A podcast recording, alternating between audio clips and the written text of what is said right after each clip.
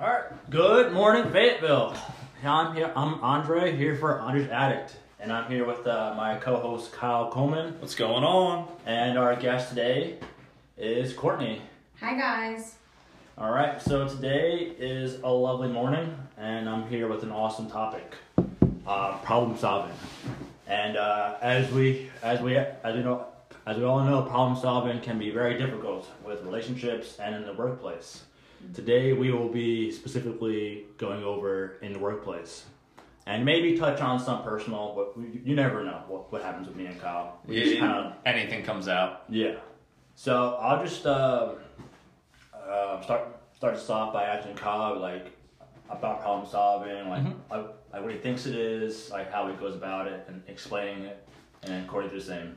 Okay, so when I think of problem solving, there's there's two different tiers of problem solving that I see. There's the unconscious problem solving, and just kind of like how do I get this milk into the glass. Um, and that's a lot of just kind of real simple things that we do automatically. And then I think the tier we're going to be talking a lot more about today is um, kind of more intellectual problem solving. When we're faced with a problem that we cannot solve with our first instincts, what do we do? And for me, a problem solving complex uh, can be problem solving can be real, really complex or really simple. Um, you know, a road's closed, so what do we do? Okay, well, the problem solved. I'm gonna hop on Google Maps, and it's gonna take me a different way. Um, versus, oh no, um, I have um, part of my roof is blown off and and I can't find any roofers that I can afford. Where that's a lot more complex problem solving. What the heck are we gonna do? So that's kind of how I view problem solving. Is um, they're simple and there's hard, but they both require some kind of thought process. So that's my thoughts, Courtney. I don't know uh, if you have anything different. And I was gonna say, I think the complex problem solving is what you often see, um, is what we often feel when we're going through things, um, because the unconscious problem solving that you're doing every day doesn't typically cause that anxiety, doesn't typically cause you to think things through Mhm. um, as complex would. Yeah. Yeah. Okay. All right, very awesome. So uh, I guess my first subtopic today is when I, when you uh, think you solved a problem. Like, what are your like emotional reactions that you that goes through your mind when it turns out that the problem was not resolved?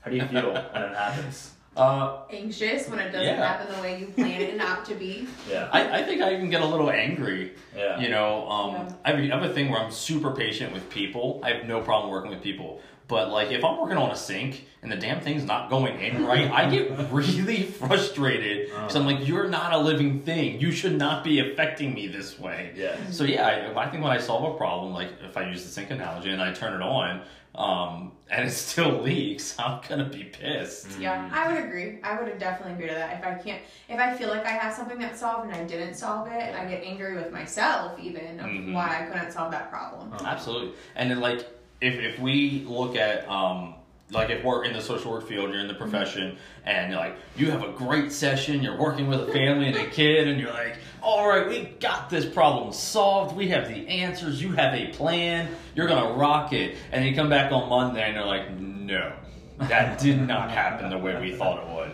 Just like Um, crisis planning. yeah. Crisis planning with any with any youth. That's perfect I- right there example. You know, sometimes I feel like we do like crisis planning or, or like any kind of emergency planning um, just to feel better. yeah. I, I really feel like at least 50% of the time it does either the plan's not followed or the plan just straight up does not work. yeah. Well, I don't think we're getting to the root of the problem. We're not Yeah. truly solving the problem and, Yeah. and creating a band aid crisis plan. Yes. Yeah, I, I like that term. Like it's like a band aid over a gash wound. Yeah. mhm. You know, like missing part of my skull and I'm like, oh, I'm gonna put some duct tape on it, we're good to go. Right. It's like- exactly. Yeah. So like when things like this happen, like like how do we revert ourselves back to uh, re like refixing the problem that we thought was once solved, but now we have to go back to step one. What what do we do? I think often a lot of people get stuck in going back to that step, and that's what creates even a bigger problem, and like a snowball effect. I feel like, Yeah. um, again, because people either get like anxious or upset or angry when the problem isn't getting solved. So getting back to step one is always the most difficult. Mhm. Um, I know for for me and the youth I work with particularly, um, sometimes visuals and writing the problem out. I even know in using a crisis for an example, like we use a civic template so they can physically see what they're going back to and starting from the the root and whether it be okay. Let's throw out a couple ideas of how we can get through this problem Mhm. and brainstorm around it. Mhm. Uh, I think I think really helps. Yeah, so like started from the bottom, now I'm here, right? like, um, but yeah, no, I, I think you're 100 percent right. Um, it's no one wants to to restart. No. Like you feel like you solved it. You're like, we did all this freaking work, and it was for naught. Uh-huh. Um, but but I think there's a lot of truth in kind of going back to the basics in Mhm. almost any aspect that you look at something that's kind of either failed or hasn't met expectations. You got to go back to the basics. Yeah. What's our bottom line here? Yeah. Um, let's start there, figure out what's actually going on, and work up into into more complexities. So uh, look at Maslow's hierarchies. Okay, if we're trying to solve this problem, let's start basic needs. Are we met? Yes. No. Where are we at? Yeah. You know, just don't don't overthink it. Right. I agree. So, yeah, it, it, it's never easy kind of trying to refocus and restart, but I think a lot of the times that's kind of where we need to be, especially early on um, with any problem. Yeah. You know, so if uh, if I have a, a a creaky floor and I want to get it fixed, and yes, I looked at the floor, and that's why I picked this as an analogy because it's what I saw. Um, if I got a creaky floor, you know, I'm not going to come up with some complex way to, to solve it. I got to figure out what the basics are, what's underneath the floor, what's going Yeah. on there, um, before I can do anything crazy problem solving. Uh-huh. You know, I think like the why behind the problem, the why, Yeah. what, how, Yes. when, like asking those Yep, major those, questions. Those five W's. Yeah. yes, um, behind the the problem because I think any problem that we label a problem is just a surface level. Mhm. Like again, so example, I have a rash and the rash isn't the problem. There's something going on within Right. my body that's causing the rash. Uh-huh. And so figuring out, I have to go back and figure out, okay, what am I consuming? What am I eating? What did Yes. I change in my um, Mhm. Laundry detergent? Like what Mhm. is causing the rash? Even though I'm seeing the rash as the problem, there's really an underlying problem. Yeah, there, So- there's always something underlying. But yeah, I, I think just like with behavior, behavior is all a symptom of uh, underlying issue. Right. Mm-hmm. Uh, that's that's all why like functional behavior analysis exists and figuring out the, the true meaning behind the problem. Absolutely. So how about a real world problem that like you just encountered, Kyle, with your old car? Oh yes. How did you go about doing that? Like, like what Um, was your, as, as I'm sure you were like going from zero to a hundred and like. Um, for, for it, if we use it in context of where I usually am, yes, I was zero to hundred. But uh, like I, because I, don't, I don't get real angry or upset. I, I Yeah. tend to, when I get upset, I it's like okay, I need to think about this logically, not emotionally. But yeah, so those of you who don't know, I had a 1999 Chrysler Cirrus that had like 190,000 miles on it. Um, I've had that car for quite a while. I hated that car. Um, and Had no AC. yeah, had no AC. Big surprise. The heat only worked when it was already hot out. hey, well, you know, it drove down from Pennsylvania to North Carolina. Oh yeah, That's all that matters. It, it that thing had got me through years of work and hard driving. So you know, R.I.P. Um, so it, it broke down. Uh, I guess it was two weeks now, two weeks ago, Yep. and just randomly my check engine light flashed one time, and then just my car stopped accelerating. uh-huh. ended up on the side of the road and it sat there for about a week. So uh, I have a pretty good idea that it was just the O2 sensor that went out. So, but the problem solving that I had to do is think, okay, is this car worth um, paying for a tow truck to take tow to a garage, Uh-huh. Paying to get the, the car fixed, Uh-huh. then paying to have the taxes, title, and tags all transferred to the state of North Carolina instead of Pennsylvania. And for those of you who don't know, that's a couple hundred dollar uh, expense in itself. Plus, pay for the inspection. I'm looking, you know, damn near a grand just to get my old ass car uh, back on the road. And then I've been looking at getting a new vehicle, anyways. So I was like, okay, I'm gonna fix up this car to try and sell it for what, maybe five hundred dollars. Yeah. Like I'm gonna lose out on a couple hundred dollars. So I had to really kind of process and problem solve on do I invest more in this car to either A keep it or B try and get more out of it? Yeah. Or do I just go buy a brand new freaking vehicle? So I ended up with a with a new truck. You know, I'm very very happy with my decision. Mm-hmm. Um, but that's still not the problem. What the heck do I do with my car sitting on the side of the road? So I'm like, okay. Um, I kind of calculated some of it out, and um, what I ended up doing is just having it towed straight to a scrapyard. The scrapyard ended up paying the tow truck people, and I got two hundred dollars profit out of my broken down car. Oh jeez. So there are a ton of options I could have went with. That's just kind of the one that one cost me the least amount of money, two cost me the least amount of grief, and that's what I was able to just run with from there. Nice. So, what about you, Courtney? What have you encountered here recently? Very real world problem. Um, deciding um to continue to work full time and be in school full time. Um, that's a real problem that I'm going through currently. Very, very real world. and um, I still haven't gotten to solving that problem. um, that's still a debate back and forth. But I think like to to reinforce like what I'm doing to support it, like I really am talking to a lot of people that have the real world experience of working full time and being your masters um, full time as well, and trying to understand. Um, the struggles that they went through, and if that's something that I'm willing and able um, to do as well, but as also really going and sitting down the pros and cons. Like, am I going to get full education um, experiences out of this, or am I just going to continue to work and just bypassing with both? Um, so really sitting down and figuring out is it something that I can financially do? Um, is it something that's good for my future? Um, and is it something that um, I'm not gonna ride myself ragged at 85 hours a week um, in trying to figure out what's best for, for me?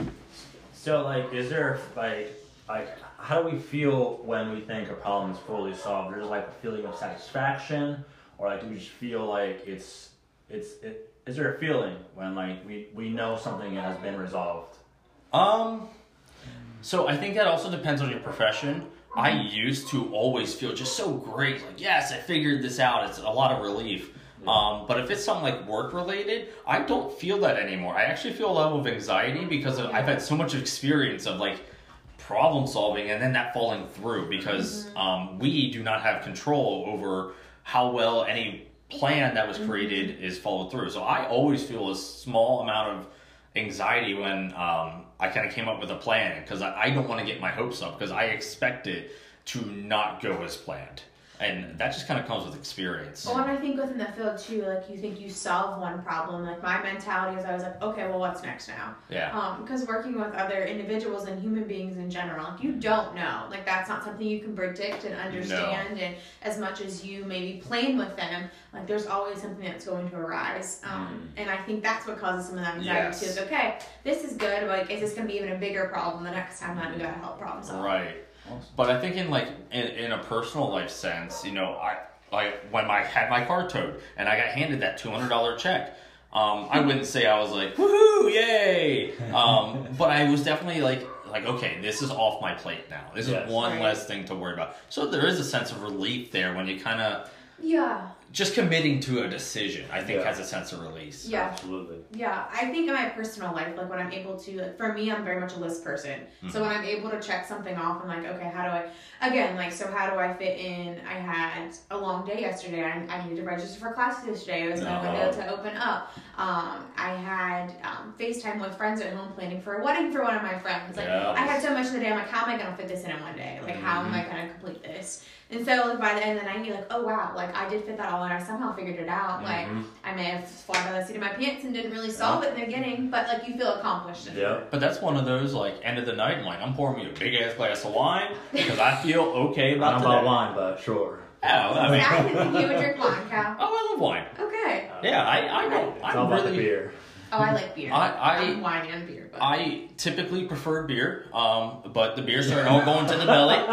So I want to fit my wedding suit, so I'm trying to cut back on the beer. Yes. So I've moved more to bourbon, sometimes wine, but more and, so. And you do know that those uh, those tux fittings are coming up soon. Oh, I know. I, well, and I need to get mine sooner rather than later because I'm, I'm buying my custom tux because I'm extra. yeah. So well, like how we need to get you to drink it with vodka waters. ah, I can't do vodka. you can vodka water, lemon, Ah. lemon, squeeze a little Uh-huh. needle in it. I listen. I, I get a little bourbon glass with an ice ball and just some straight Right. bourbon, and then that's Yeah. that's it. go. That's all I have. It's just that one because I sip on it, and that's all I need. All right. To Moving on. reverting back to the topic.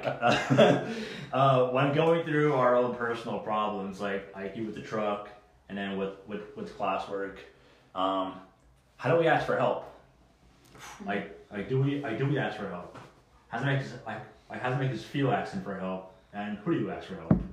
Man, I really feel like that varies. Yeah, I think it very. I guess specifically like for the the classwork for me in general, using that example. Um, for me, it's asking for help and understanding. So like asking my advisor, like, what are the stipulations with classes? Um, talking to my supervisor and like what's the stipulations gonna be with work. Mhm. Um, even talking to Cal and like experience of him being in school currently too, um, and what that's going to look like. So I think asking for help in that aspect. Um, and also, I also very futuristically think, um, and being able to ask for help with stuff around the house, right? Like things that maybe I was tasked before where I'm cleaning and I cook, which I do and I love doing both things, but doing 80 hours a week, like I'm not going to be able to do that. Like I'm going to need to ask for help in those things. Um, I think personally, like personal life, it's easier for me to ask for help with people that I know and trust than it is for me at work. See, I think for me, it's it's actually the opposite. Okay. Um, so I have no problem kind of asking for help at work, especially right now with the new role that I'm in. Like Yeah. I'm still, I don't know what the hell I'm doing yet. Um, hopefully none of my employees are listening to this. Um, no, I have a basic idea It of what's will be going. soon. Yeah, yeah, yeah, right. I have a basic idea of what's going on, but like, there's just so many intricacies. So I'm constantly like saying, "Hey, what about this? Hey, what about that?" Um, and they're always like, "Hey, Kyle, is there anything you need?" And I'm like, "Well, if there is, I just don't know about it." so you'll find out when it's already too late. Yes. Um, but I know, like in my personal life, like I don't like to ask for help, and that like just comes from me, like growing up. Like I was left to my own devices on like, hey, you're 12 years old, you can figure this out yourself. Like Yeah. entertain yourself for the next 12 hours. Yeah. Um, so I think that is where that really comes from for me. Like I do not like to ask for help. Luckily, my fiance knows this about me, so she throws the help at me anyways. You know, like with um, doing school and doing work. You know, on Tuesdays, you know, I'll work 11, 12 hours. I come home, I got about 10 minutes to eat before I have to start class. So that's enough time to say hi to my crazy dogs, push them out of my way, go to the bathroom, and log on. So, like, my fiance just automatically um, is like, okay, food is ready. Here it is. There you go. Here's a, a glass of bourbon to get you through class. Um, so, like, that stuff's all already there, ready to go. So, I think um, she spoiled me a little bit because otherwise I would like dwell in a problem until it just starts to become overwhelming and I, I'm like forced to make take action on something. Yeah. Um, so yeah, I, I don't like to ask for help. Like, um, so a couple years ago, I was having like some financial difficulties, and like I struggled. You know, Yeah. just uh, trying to survive in that, the house I was living in on single income, working in the social work field. You don't make nearly enough as we should Right. but like I I eventually had to ask for help um like from my dad and I hated that feeling. Oh, I, I felt sick the leading up to asking and then like after asking I felt sick for like a week, week and a half because I just felt disappointed. Yeah. Um because I had this like crazy Yeah. mindset Yeah. that like to be successful you need to do it on your own. Um And I really think for a personal life, it's really what the problem is, what Yeah. you're asking for help with Yeah. too. Because I can see how that becomes like a pride thing, yeah, um, Yeah. over just like, hey, can you do the dishes or right. something like it. Just it's really different how you ask for Mhm. help. Yeah, the, I think the deeper the problem, um, the deeper the struggle. Asking for at least for me. And the personal the problem, I feel like Yeah. the more personal it is to you, like Mhm. you Yeah. feel like you have to figure out if you're tasked with that because it's your own problem, not just a household problem or a friendship problem. Mm-hmm. So, like, talking about this and thinking about this for those that, that are in the field. Um, so, Courtney, I'll, I'll turn this to you. Um, what do you think the parallel process is between kind of what I just talked about with my struggles and then maybe some of the families and individuals we work with? Um, I think that's often why sometimes therapy isn't effective for certain individuals, only because um, they struggle with the same thing. They struggle with asking for help from someone. So I'm gonna keep all this in instead of um, unloading. They feel like unloading it on you Mhm. and helping you help having us help them through that process. Um, so it's an internal struggle of a can I trust you? B um, are you gonna actually help solve my problems? Um, I told this to my last XYZ therapists or social workers Mhm. and nothing ca- became of it or the problem wasn't solved and it's like hard for them to relay that to another person i feel like um, because just like you said like it's hard for you to ask for help um, quite often a lot of the youth we work with are forced on that help. Mhm. Um, so they're not even asking it and they're being forced, which I think is almost it's almost even worse because Yeah. it's not even like you have the opportunity to ask. Like it's Mhm. kind of here, here we are, um, and here's the Yeah. help that people think you need. So hearing that, then, how do you think that differs from um, maybe one of your friends asking for your help, or you asking for a friend's help on something more personal than doing the dishes, cooking dinner? Mm-hmm, mm-hmm. So what are your thoughts there? I I personally I it's something I'm even working on is I run myself ragged. I mean, someone asks me for help, I do it. Um, I have a hard time saying no. Um, again, like I'm planning my best friend's um, bridal shower. Great, I'm enjoying it. So like, I'm sorry. Like, what's like? Uh, what'd you say? Like, you're like a yes man. Yeah, Okay, yeah. that's helpful. So am I. I'm very much so a yes man. Yeah. I I am. Yes sir. Yes sir. Yes sir. Okay. yeah, I for certain extents. I guess there's I have I have hard boundaries. Mhm. Um, I guess, but the people within my network, I don't have. I don't Yeah. have those boundaries for. I mean, I'll, I'll go above and beyond. Mhm. Um, I'm driving 11 hours next weekend for um, one of my friends' um, bachelorette parties. Yeah. So I'm literally taking one day off, and so love her to death. So I'm going, but I'm gonna Yeah. sleep maybe two hours. yep. But Uh, yep. but in essence, like someone that's someone that's in your, your personal life, um, I feel like I could ask them because I have I have such um, faith in that small network of people Mhm. where I don't have a hard time asking them for help. Um, but maybe like my acquaintances, I'd say besides like five people within my network, hmm I truly could feel like I could call at 1 a.m. and I feel like I don't care. Like I don't care Okay. if you're sleeping because I trust you enough that Yeah. we would have that relationship together. Mhm. But like maybe like acquaintances outside of that friend group in solving those problems, I don't I don't feel like I could go to them or I would struggle to go to them to ask Mhm. for help. Okay, yeah, it makes sense to me. So Kyle, uh, you mentioned the whole thing about asking your dad for help. Yes. And like, th- th- like, does that set like a uh, a feeling of vulnerability? Oh, absolutely. You know. You know, so that was so um I'm gonna keep backstory as short as possible because we could we could talk you know for episodes upon episodes about my uh, family history. Yeah. Um, but so one of the things my my dad was very big and very um, much instilled in me from very young age is you work your 40 hours and that should pay all your bills. There's no excuses. um, if you want to do anything beyond paying your bills, you need to work overtime Yes. and you need to get paid that overtime, and that's how you go and do fun things. So. Um, he was, he was always very very hard worker um, six days a week at 12 hour days like he, he still does it um, but he's going camping in his beautiful large camper every other weekend through like for four months straight you know and he has three harleys and, and all this stuff that he's able to do. Um, so I, I directly see the results of everything he's instilled in me. So for me that like was super vulnerable to be like dad i'm not okay i'm not making it because that directly went against the like number one thing he's ever taught me Yeah. so that was super vulnerable for me and was Right. not a happy feeling. yeah. So I get that. I think going back to that parallel process, that's really what in Mhm. our fields, eh, young adults, kids, adults, yeah, they they feel very vulnerable because Mhm. it's stuff, and a lot of times that's a culture of where we're working too. Mhm. Um, of if they feel comfortable enough and, and going to another job and asking for help. Right. Like so, if I felt that way about my father, Right. who who I didn't really have any bad experiences with, like Right. he's, he's never he slipped out maybe once or twice on me, and I, I'm not gonna lie, looking back, I deserved all of those times. right. But like, I was terrified of what his reaction is to be, and he's my freaking father. I can only imagine how some of our families, when they're being vulnerable with us, Right. what's going through their minds of how we're to react and whether we're to accept or deny them. Right. You know, I don't know if I don't know. Maybe that's easier to be vulnerable with a stranger because you don't have all that history with them, Yeah. wh- versus being vulnerable with um, someone like a parent that you have all this history with. You're like, Yeah. am I actually letting you down? Yeah. What are your thoughts on that? Like being vulnerable with a stranger versus So I could I could speak on that personally. I went I did go to therapy for a year um, due to just personal circumstances Mhm. that was going on in my life. And a therapist going to see another therapist was a really interesting I've, I've been there. I've done yeah, it was a It's- really interesting like dynamic Mhm. and um, this therapist like that's what she was known. She was taking professionals within the field. it. hmm Um, and that's all she worked with. hmm And so she knew coming into it, like I was within the field. And oddly enough, like I felt myself sitting on her couch that day. The first time I met this woman, never, never met her before.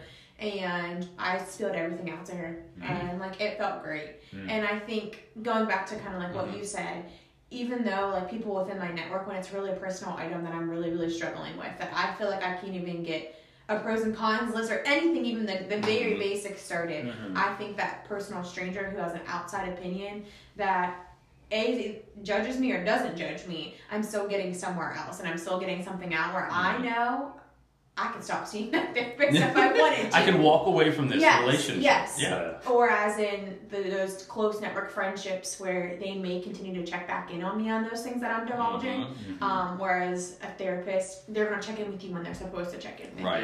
you. yeah. Um, so When you're think- emotionally ready for it. Yes. Yeah. Exactly. Or the the friends aren't always. I mean, especially if you're not in the field, they don't really know when you're emotionally ready to have that conversation. Right. conversation. Yeah. Yeah. Yeah. I think that's that's a good point. So, Kyle, uh, reverting back to what you said about Mhm. like um, about uh, with uh, with clients and how you uh, go through um, what was the word I'm thinking of? Just like problem solving and all that. Like Mhm. you know, seeing I seeing how they feel, Mm-hmm. like their like their initial feedback Mhm. to you, like you know, saying, "Hey, I, I'm, I'm feeling vulnerable because this A, B, Mhm. and C." So like when you do that to someone else, and just say your dad, for example, or Mhm. or with Cornel or with Bree, Mm-hmm. like how are you with receiving that feedback from them?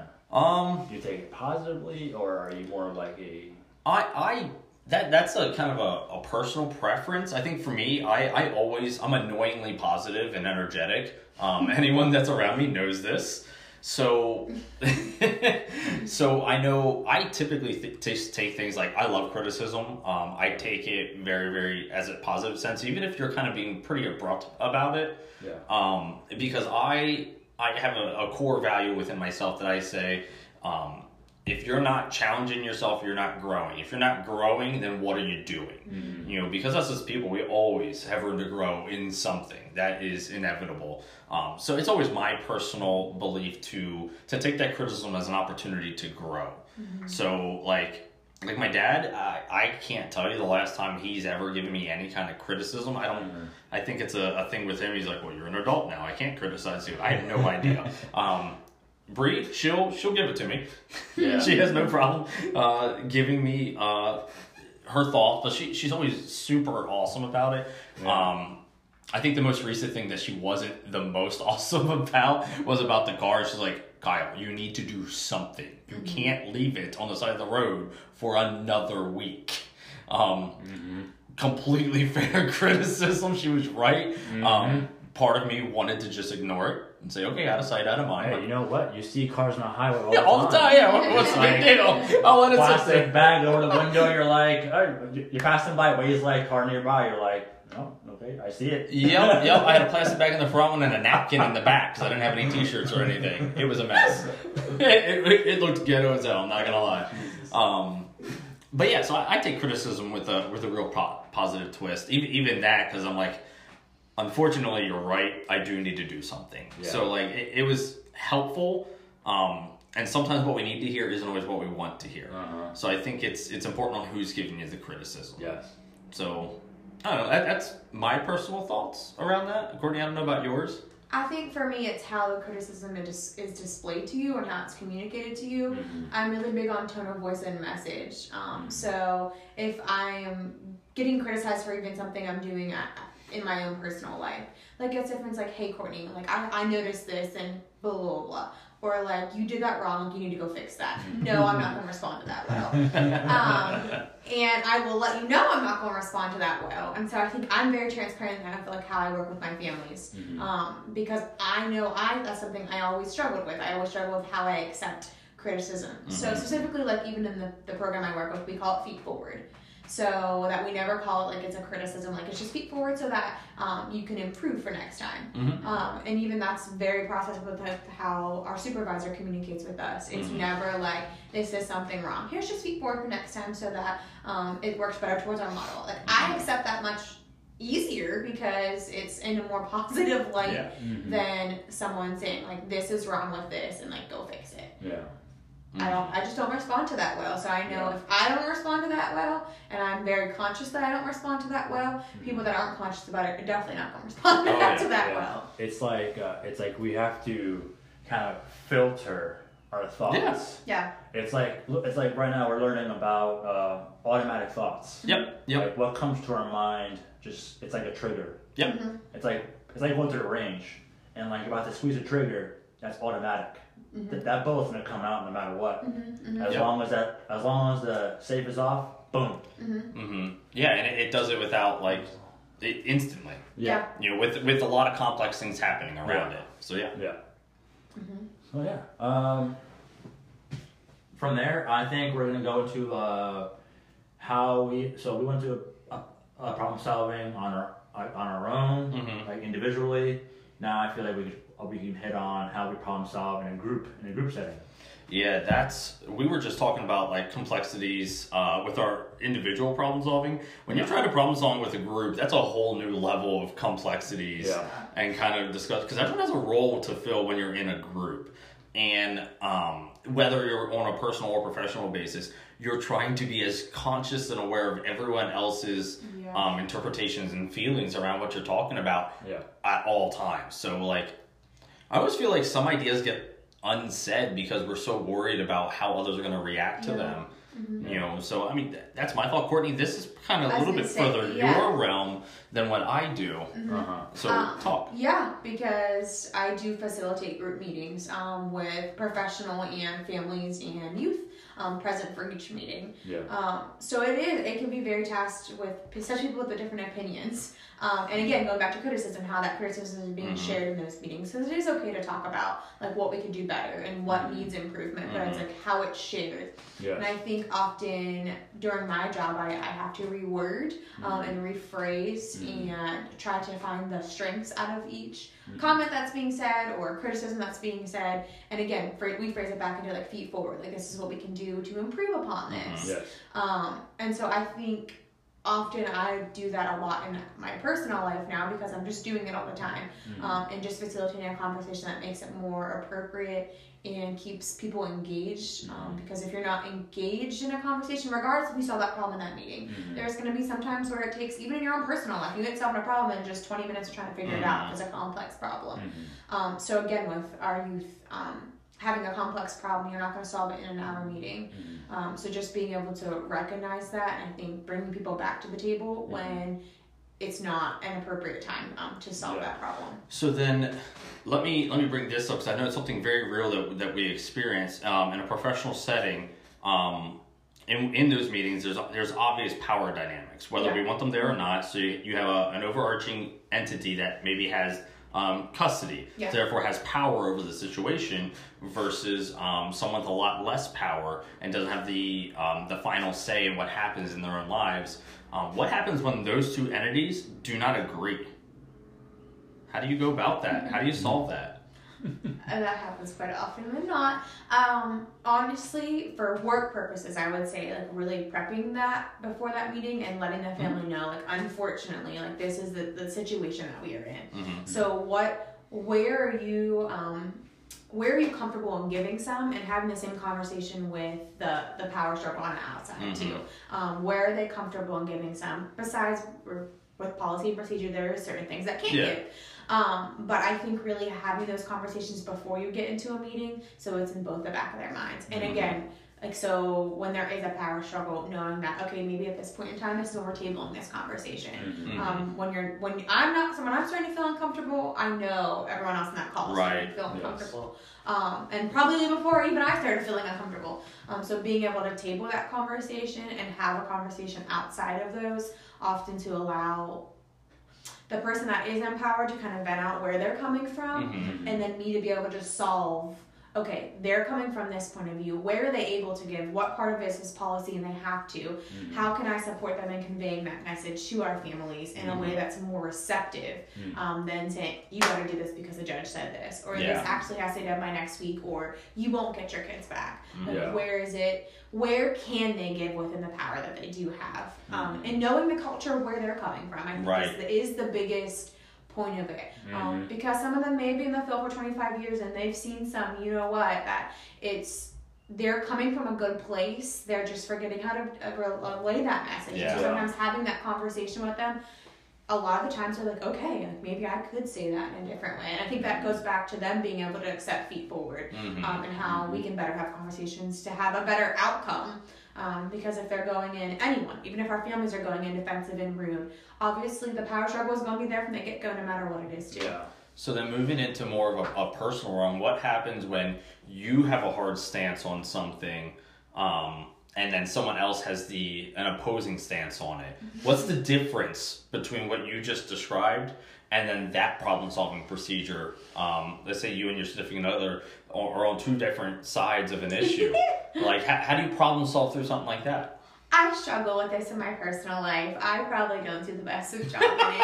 Um, but I always, I always joke and say it's because I do it at work all the time. I'm, I'm not working. Yeah, I'm, I'm off for the rest of the evening. yes. So, um, yes, that can become an issue quite frequently, just because I think I do give my all in trying to figure out other people's problems throughout the day and helping them figure out their problems. Mm-hmm. Um, often it takes me some time. So like if we're having a problem, I have to walk away from a situation for a little while Mhm. to have time to process. Um, because I feel myself getting um, angry quicker in a home setting than I do being able to control setting at work and being Mhm. able to control it. Um, so oftentimes we will take time apart. Um, I'll go work out. I'll go shopping. Um, just something like to decompress to talk about, and then we can come back later and kind of figure out. And we will. We will sit on the couch for an hour, two hours, however long it is to take and talk that conversation out. Um, I just think it becomes a struggle because we do have two different. So it is like a power struggle within one Yeah. one mm-hmm. situation within your house. And again, you're not going to solve anything when you're struggling back and forth. You have a very mm-hmm. strong opinion here, and I have a very strong opinion here. And anyone that knows me personally knows my opinion is my opinion, and very often does that change. That's a flaw and a strength. Um, so I often have to step back out of it to recognize, like, okay, just like at work, my opinions can't be displayed upon my Mhm. families or other people I work with. Same thing in my personal life. Like I have to realize too, like my significant other has a lot of opinions as well. So do, does your work, um, once you start to regulate and calm down, does that kind of start to invade your brain as you're thinking about some of these problem solvings when you come back? Do you think about um, strategies that you use in a work setting, and do you bring that home? Um, I really try not to. I Yeah. really, really try not to because I'm human too. Yeah. And like we should solve problems just like our families do. Mhm. Um, now in the ways that we teach them as well. But am I going to have a a spreadsheet and we're going to talk about all the possible ways that um, we could figure this out? No, I'm Yeah. not. But am I going to have a more in depth conversation to better understand um, where that person in my like personal life is coming from? Yes. Am I going to ask questions just like I would with my families to better understand? Yes. Okay. Okay. Yeah. I mean, that makes sense to me. I mean, because we do something similar, like, um, and I don't know if that to some weird degree makes us hypocrites for like teaching Yeah. teaching these these procedures and, and interventions and then not using them ourselves. Yeah, I don't know if that makes us hypocrites or it's if it's like a, a thing where oh we don't need them that's true. or or if it's like um a personal bias of like I do this with families I can't do this with myself. Yeah. I think that's an internal battle. I just Right. think it's too like even though we help others, sometimes the hardest person to help is yourself. Mm-hmm. And Absolutely. it's like we have flaws too. Like I get it where some of our families come from because I'm Mm-hmm. like in my own personal life, like would I really do this? Right. Uh-huh. but I think it's the the strategies that we teach aren't meant to say that strategic. I think that's part of it too. Is like mm-hmm. there's a structure to help you get to a point where you're able to figure out that problem without going through the entire list of things that you need to go through. Mm-hmm. I think that's part of it too. Is like mm-hmm. you start getting getting that innate. It, it's built into you, like okay, I don't have to follow this strict guideline. Just like our model, like the model that I use for work.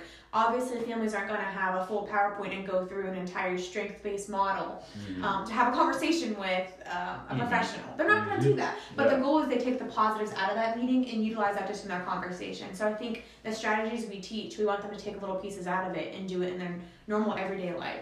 So the way I look at it is, um, what we both do in work is a lot of skill building, teaching people how to do do various things. There's And I, I think skills. Yeah, so I think um, I, if I relate it back to driving, when we first start learning to drive, like all this stuff is going through our head and basic stuff, and we're const- hyper vigilant about it when we're learning to drive. And I'm using this analogy because I I got stuck behind a student driver yesterday, um, and it was terrible. It took me forever to get where I needed to get to, but. Um, I had to rethink about it. I was like, all right, this person's probably nervous as hell, going through every single step of everything she's ever read about driving you know, where I'm sitting here like, okay, this is a skill I already have. Yeah. I'm not going through um, every single little step that like she is right now, and I think that's kind of the difference of kind of where the individuals we work with and we're teaching these interventions to, we're going through every single step so it can start to become Yes. innate for them. Yep. Where us, it's already automatic. Right. Yeah. So- That driving example is really is that's really key because you're exactly right. Like Mm-hmm. you're studying like exactly when can I make a right hand turn on red and Right. what like don't do a rolling stop sign. But again, so like,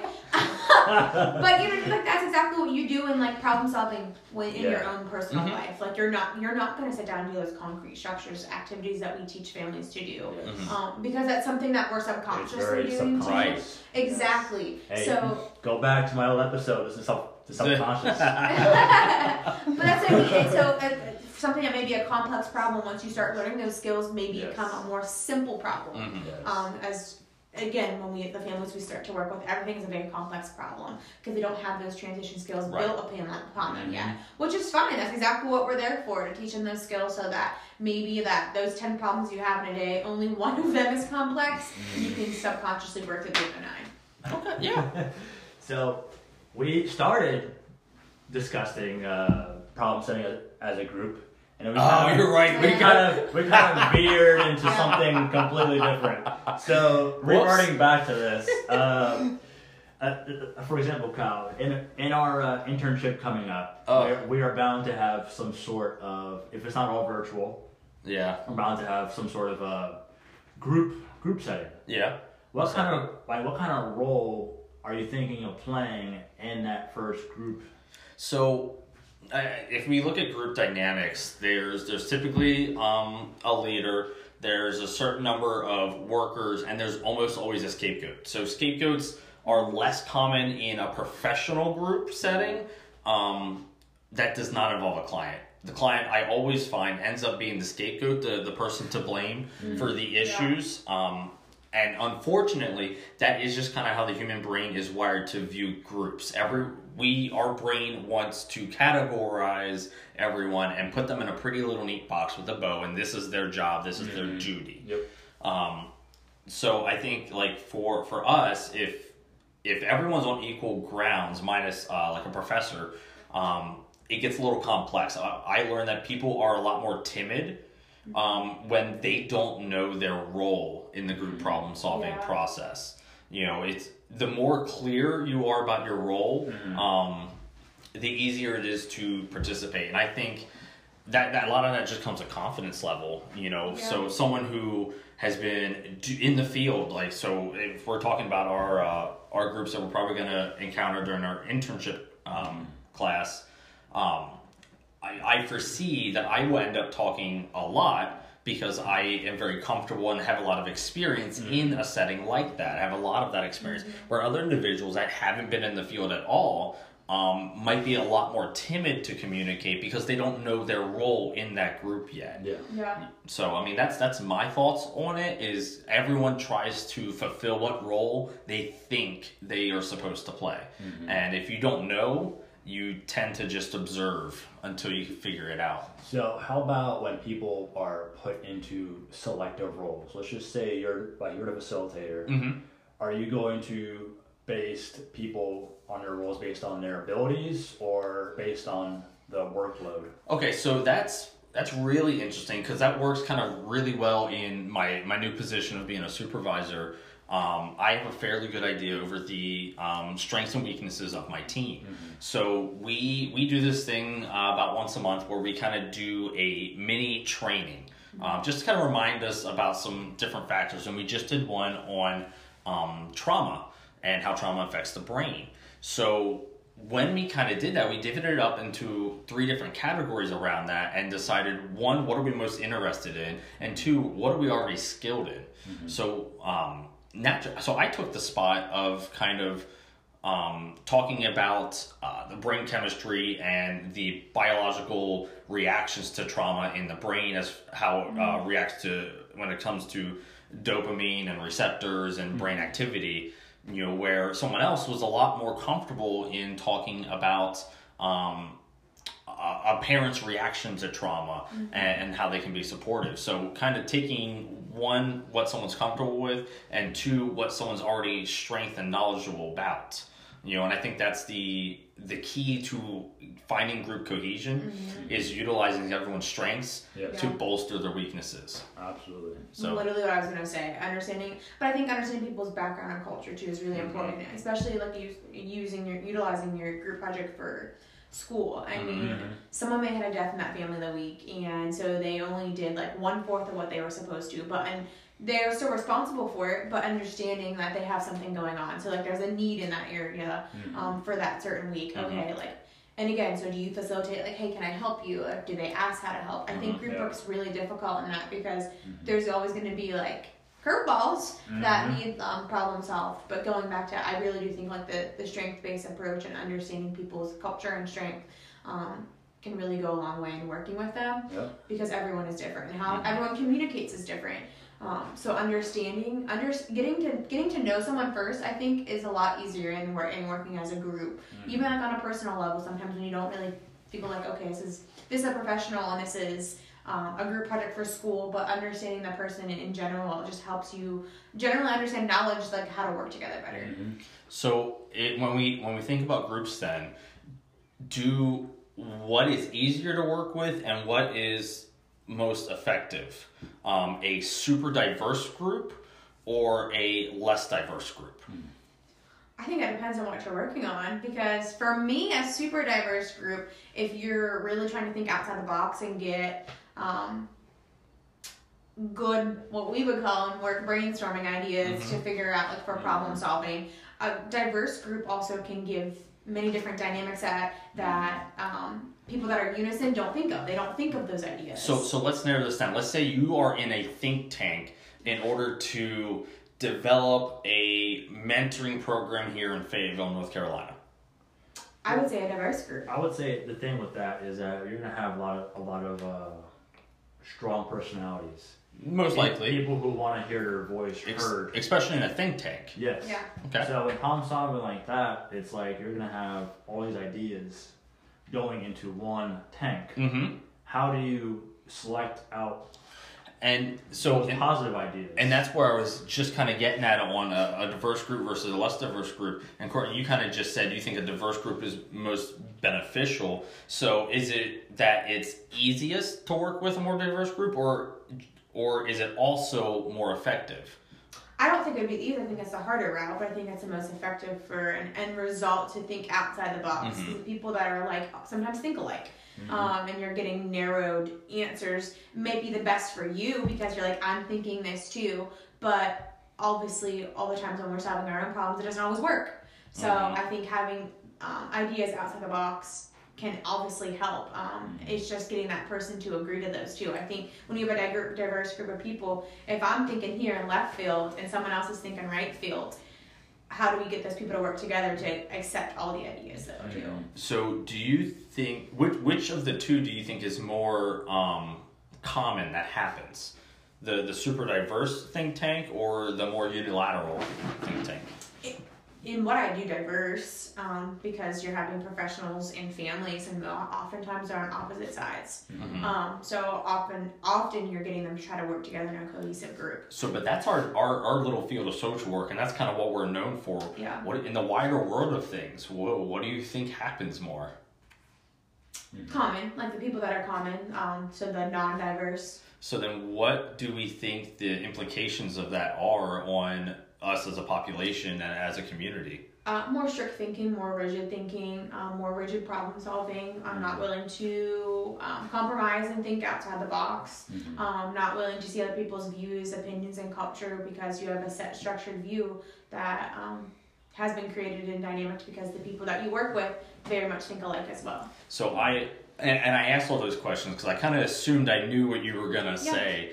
Um, that to me kind of really looks at kind of where we are as a, a culture in the United States. Yeah. Um, I think people definitely seek out information that reinforces what they already believe. Yeah. Um, and we look at our political landscape and we look at um, our political parties. It's super one way thinking, unwilling to move, Yeah. like at least 80% of the time. Mm-hmm. So um, I, I 100% agree. I think a more diverse group is going to come up with more diverse answers, Yeah. which leads us to more options to, to grow and progress as, a, as communities. Um, and I agree with you. Unfortunately, I don't think there is enough of that. Yeah. Agreed. So I'm gonna take this left field for a second. Bring it. So Kyle, you're a sports fan, right? Yeah. All right. So football. right? Yeah. Stop. All right. So uh, if, if we take a football team, right? Yep. And they're and they're on the they're on the field. Mm-hmm. The quarterback. That's your that's your facilitator. Yep. That's the person who's gonna tell you, okay, you go here, you go Yep. there. The ball's going here. Yep. Right. So your O line. That's your foundation. That's your Mhm. think tank. Okay. That's, Yeah. where, that's where all the ideas are going. Right? Okay. And then your receivers, the ball, person getting the ball, that is your that's your idea being played. Okay. Whether or not that idea is successful or it's not, that's how generally it, Ah. would, it would go. Okay. I see where this analogy can go.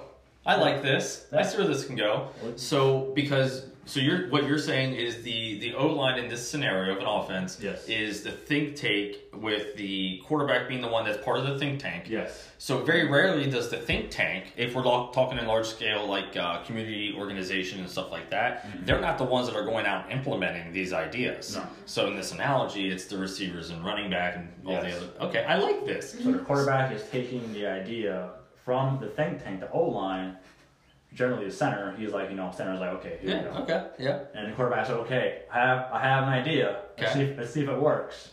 Okay. And then boom. So if so, Courtney, I'm going to pull you in here. If it, I don't know. I was about to say, I know you're hold not. on now. I know you're not even sure. So I'm gonna I'm gonna put this out of the analogy. Okay. So when a plan is made and fails, who's to blame? The think tank or the implementation? It's typical of the implementation. I feel like, um, in personal experiences, because um, you're the person that is reinforcing that and facilitating and supporting that decision that came out of that think tank. So for us, like coming out of that brainstorming idea, like great, this is wonderful. Whether I agree or disagree, I'm supporting and advocating for it um, to build those skills so they can be confident in themselves. I feel like if it fails, often not like is it looked upon with the person that that supported that decision? Maybe not even made that decision but supported that decision. But i also for me i think it depends on who the person is. Because a lot of times sometimes i'll take it personal. Well i let them i let this make this decision. Mhm. um, so like one of our youth like if we threw out an idea and they accepted it well i i, I decided to go along with this. This is my Mhm. fault. I allowed this to Mhm. happen. So i think it can be either or in my own personal opinion. Yeah, because I that's kind of where I am. Because sometimes you can have um, great ideas that just aren't feasible. They're just Yeah. not possible in the realm of the the of what's currently going on in the climate. Yeah. And so, yeah, I, I think either one can can be blamed. But kind of thinking about this analogy, I really feel like the ones that always get blamed are the ones that are implementing. Whether it's their Yeah. fault, they they could do the best possible job, and the plan could just suck. Yeah. Yeah. So or something like a wren- wrench could be thrown in it. And Yeah. It, honestly, you just don't know. yeah, okay. I like where you're going with that. Yeah, you know what? Because like like what you said, like a wrench. Yeah. Like in, in, in this in this uh, in this analogy, that would be like interception or Yeah. fumble. Yeah. The, the opposition doing something. Yeah. Yes. Yeah. There could be rain that day, and the ball is even ten times more slippy. Mhm. Good, good job, Courtney. great, great job getting in the analogy. See? Good. So now, like now that we're in like that, like that sports mode, sports, sports thing, Uh-huh. sports talk. okay. So going back into, um, so we all know. Actually, no, we don't know. Kyle is a former wrestler. Yeah. I did not know. How'd you not know this? I didn't know this, guy. That guys. was such a big part of my life. Kyle wrestled for years. He did the whole trash bag thing Oh yeah. to maintain weight. 4 a.m. running with a trash bag, getting Oh, I home. did this too for pageants. Yep, making a home sauna, and Yep. then uh, putting a new trash bag on to go to school for the day. Okay. Yep. Awesome. So uh, when when you're about to go to a po- uh, uh, um, up to an opponent and like you know wrestle, Uh huh. let's just say you know that opponent. Okay. It's your buddy of yours. Okay. Are you going to be as aggressive as you usually are? Oh, or hell gonna be yeah. like, oh, uh, he, he's a buddy of mine. I'm gonna take it easy. Oh hell. Well, okay. So that de- that depends. If it's like, if it's a buddy of mine, chances are we've wrestled before. Yeah. Um, that's that's almost always. Like, I, I've been friends with plenty of opponents. That that happens all the time. Um, if I and this is this is like high school cocky Kyle coming in. But uh, if I know I'm better than that person, because the history has shown that I beat them every single time, I will be um, less aggressive, or I, I will try not to make it like an embarrassing situation for them because they're a friend of mine, and if we both already know the outcome of this match, be, just because of I've been doing it for uh, ten years and they were doing it for two Yeah. um, you know, yeah, I, I do look at it that way. But if it's usually that's not the case, Mm-hmm. or, or and I try not to think that way. Um, no, I, I always kind of hit everything head on. Okay. I'm way too competitive and aggressive for that. So when taking that same outlook with wrestling Mhm. into the workplace, hmm and let's just say you work with somebody you know, Well, I mean, How- naturally. how do you like, well, like a, a, a previous friendship, how do you like Okay. uh, separate those roles and boundaries? Ah, okay. Be- So because like before you're wrestling and you knew the person, but then you were still like gun ho Kyle. okay. Are you gonna be gun ho Kyle still? Um, yeah. So the the way I look at this is when I worked in Pennsylvania, I did uh, ecosystemic family based therapy. I had friends that worked either in case management department from the same company I worked for, or a different company, or they may have worked for children and youth. Um, and, and if we had conflicting uh, values, I am even more um, willing to to be aggressive. And I shouldn't say aggressive. I'm, I'm willing to be way more assertive yes. it is more so the terms. I'm not screaming at the people to do what I want them to do. But uh, I tend to be way more assertive because I'm like, I know I have this friendship, like bank of points, and you already know that I'm like this. So I'm fully comfortable throwing myself at you um, because I you understand how I am as a person, and I know you won't take this personal. Yeah. Yeah. You know, so I mean, that's that's how I kind of look at things. Okay. Is the more comfortable I am with you, the more assertive I'm willing to be to throw my ideas out there in a more frank manner Yeah. um, rather than beat around the bush. Mhm. You know, but where if it's just like an acquaintance, I'm gonna be a lot more um, tactical with my implementation. Okay. Courtney, I don't know if Yeah. you've kind of experienced anything like that. I mean, I I'm really strong willed in any situation that is put in, and that just my that's my personality. Like. I'm never afraid to speak up. I'm never afraid to say something, work or non work. Um, but I do think like for me, what happens at work stays at work. So. Yeah. Obviously, I could have a situation where I'm not seeing eye to eye with a coworker, but like that's at work. Like I'm talking to you outside of work. Okay, it's it's not about that. Like if I'm if I'm passionate about something, sometimes it does come off um, more abrupt and more Yeah. more adamant. Um, but it's in a work setting, and so again, I'm that way in my own personal life. But Mhm. again, for what happens at work, to me, like stays at work for me. Yeah, and like uh, Courtney, we we work for the same company, but we we work on two different um, programs at the same company. We share clients sometimes. Mhm. I, I don't think we have experienced this between me and you. We're typically um, pretty aligned, but it's super possible for for you in your role and uh, a staff that's in my role to have conflicting views on the, what to do about a case. Oh, absolutely. Because I think for you guys, you're very primarily working with the family, and I'm working with the entire dynamic. hmm Um, so often that I'm understanding the culture and the needs that are coming from other paid professionals um, in the workforce as well. So I can be kind of more compassionate, understanding to them, um, as well as your staff's primary job is to support that family and exactly where they're at. So they're getting the family side of it, and I'm getting everyone's side of it. Right. Yeah. So, Courtney, uh, so like me and Kyle mentioned uh, football. We got an example for, about football. Is there anything in your personal life that you that, that like, you can relate to uh, group dynamics or like how you are in person for like just like you, you mentioned pageants before. Mhm. Um, how did you go about and like meeting these like meeting these other girls and like pretty much like measuring up yourself to them? That's like that's a weird one. I think to ask to think about. I haven't competed in a long time, but um, I mean, often not. Like you are, you are with a group of women for extended period of time. Yeah. Um, with many different cultural backgrounds and ways of communicating. Um, I think I think for me, again, it goes back to I've always been the person I am, no matter where I'm in the situation I'm in, and that, gets me in trouble sometimes. um, but that, that's one thing that my mom was very, very big on, um, is being who you are, no matter what situation that Yes. you're in. So I think in those situations, at least for pageants, there wasn't a lot of times where I had that conflict resolution because you are a single person competing against different single Yeah. people. So I didn't. Now I had to understand my competition. I had to understand how they walked. I understand. I had to understand their interview skills, Mm-hmm. um, how they displayed themselves, so that you could match. But I guess in the Mm-hmm. realm, I did have to have a, a lot of communication, problem solving with them. Yeah, it's that very like it's a it's the very like independent like sports role, but not really. Yeah. Um, Yeah. It's like college It's wrestling. like wrestling. Yeah. It's independent with it's like one. yeah. one- It's like you Yeah. go, you go in there and tr- try to do your best, and then that's it. it Yeah. goes from there. Yeah.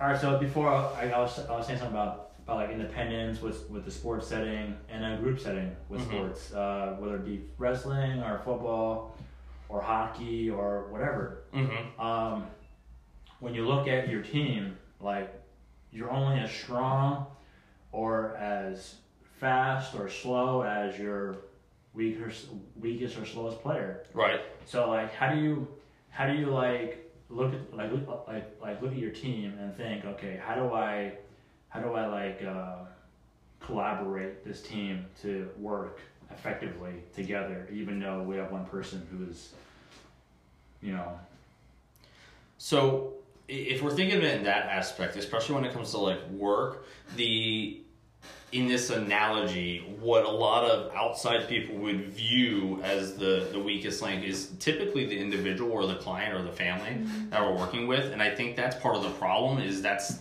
that's the stigma and the view that people are, are looking at. They're looking at it as we are all here to help this person. Mm-hmm. Um, and I think that view can be kind of toxic. Mm-hmm. So I think we need to take more of a viewpoint of we are all here to collaborate and figure out a problem uh, based on the resources we have.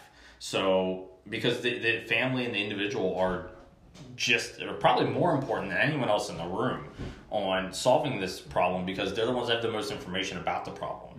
And we all know that information is power. Therefore, in my viewpoint, they hold the most power in this conversation.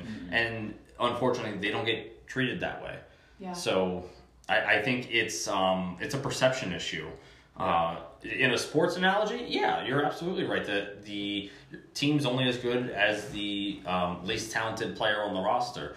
But I think in this case, um, that's toxic to think about when problem solving with a family. So, what do you think? I, I agree. I was going to say that the individual or the family that we're working with, it truly is their problem. So we could give them a bunch of ideas and support them in trying it, but truthfully, like they know themselves. Mhm. Um, and that's I all the time say that even to other professionals in the room, like this is the family's life, and we're really big on family voice and choice. Mhm. Um, the families get the ultimate say. Um, just because like with any structured model, like you say you're going to do this and it doesn't work, they're going to lose that trust in you. Mhm. Um, so having them part of that process and allowing them to make those decisions to, to solve the problem.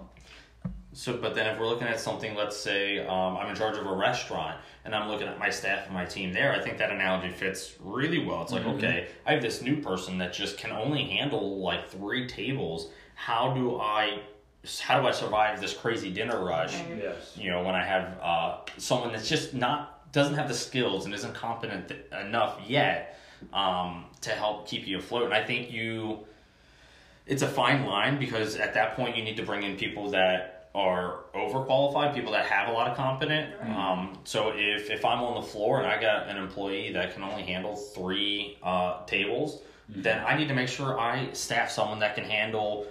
Um, eight to ten tables instead of uh, the normal six Yeah. to, to try and overcompensate. And I think what the trap that a lot of people fall into is then that becomes the norm. And, and instead of that being a short term solution until the person is competent, um, sometimes that person just doesn't reach competency and they just keep doing what they're doing. And then your really uh, qualified staff become burnt out and sick of it. And they, it's treated, they feel treated unfairly. Yeah. So I think it's just something you have to be very aware of your team and kind of what you're working with, and you do. You have to pull people's strengths, and you have to overcompensate where you can. Mm-hmm. But that can't be the long term solution. Right. It's temporary. Yeah, absolutely. You know, in, in my last job, um, the partner I worked with had a lot of um, stuff that she was working through in her personal life, which required me to carry a lot of the weight, which is all fine and dandy, but when you're carrying all the most of the weight for two years, it becomes extremely stressful, and it puts strain on the relationships with the, with those individuals.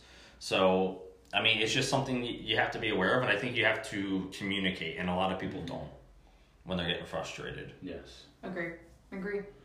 So as you can see, we can go on and on and on and on about talking about problem solving in our as, as, as an individual in a group setting in the workplace, Andre, we can go on and on about anything. anything. but you know, as a quote unquote facilitator, I am going to bring this to a s- to a halt. And thank and I want I want to thank Kyle for being here as course. always, and thank Courtney for being my guest today. Thanks for having me. And yeah, I'm just gonna say, so long, Fayetteville. Uh, we'll see you next time, and we will we'll be discussing uh, boundaries in the work setting, and then boundaries in your in your personal life. I hope to see you there. Adios.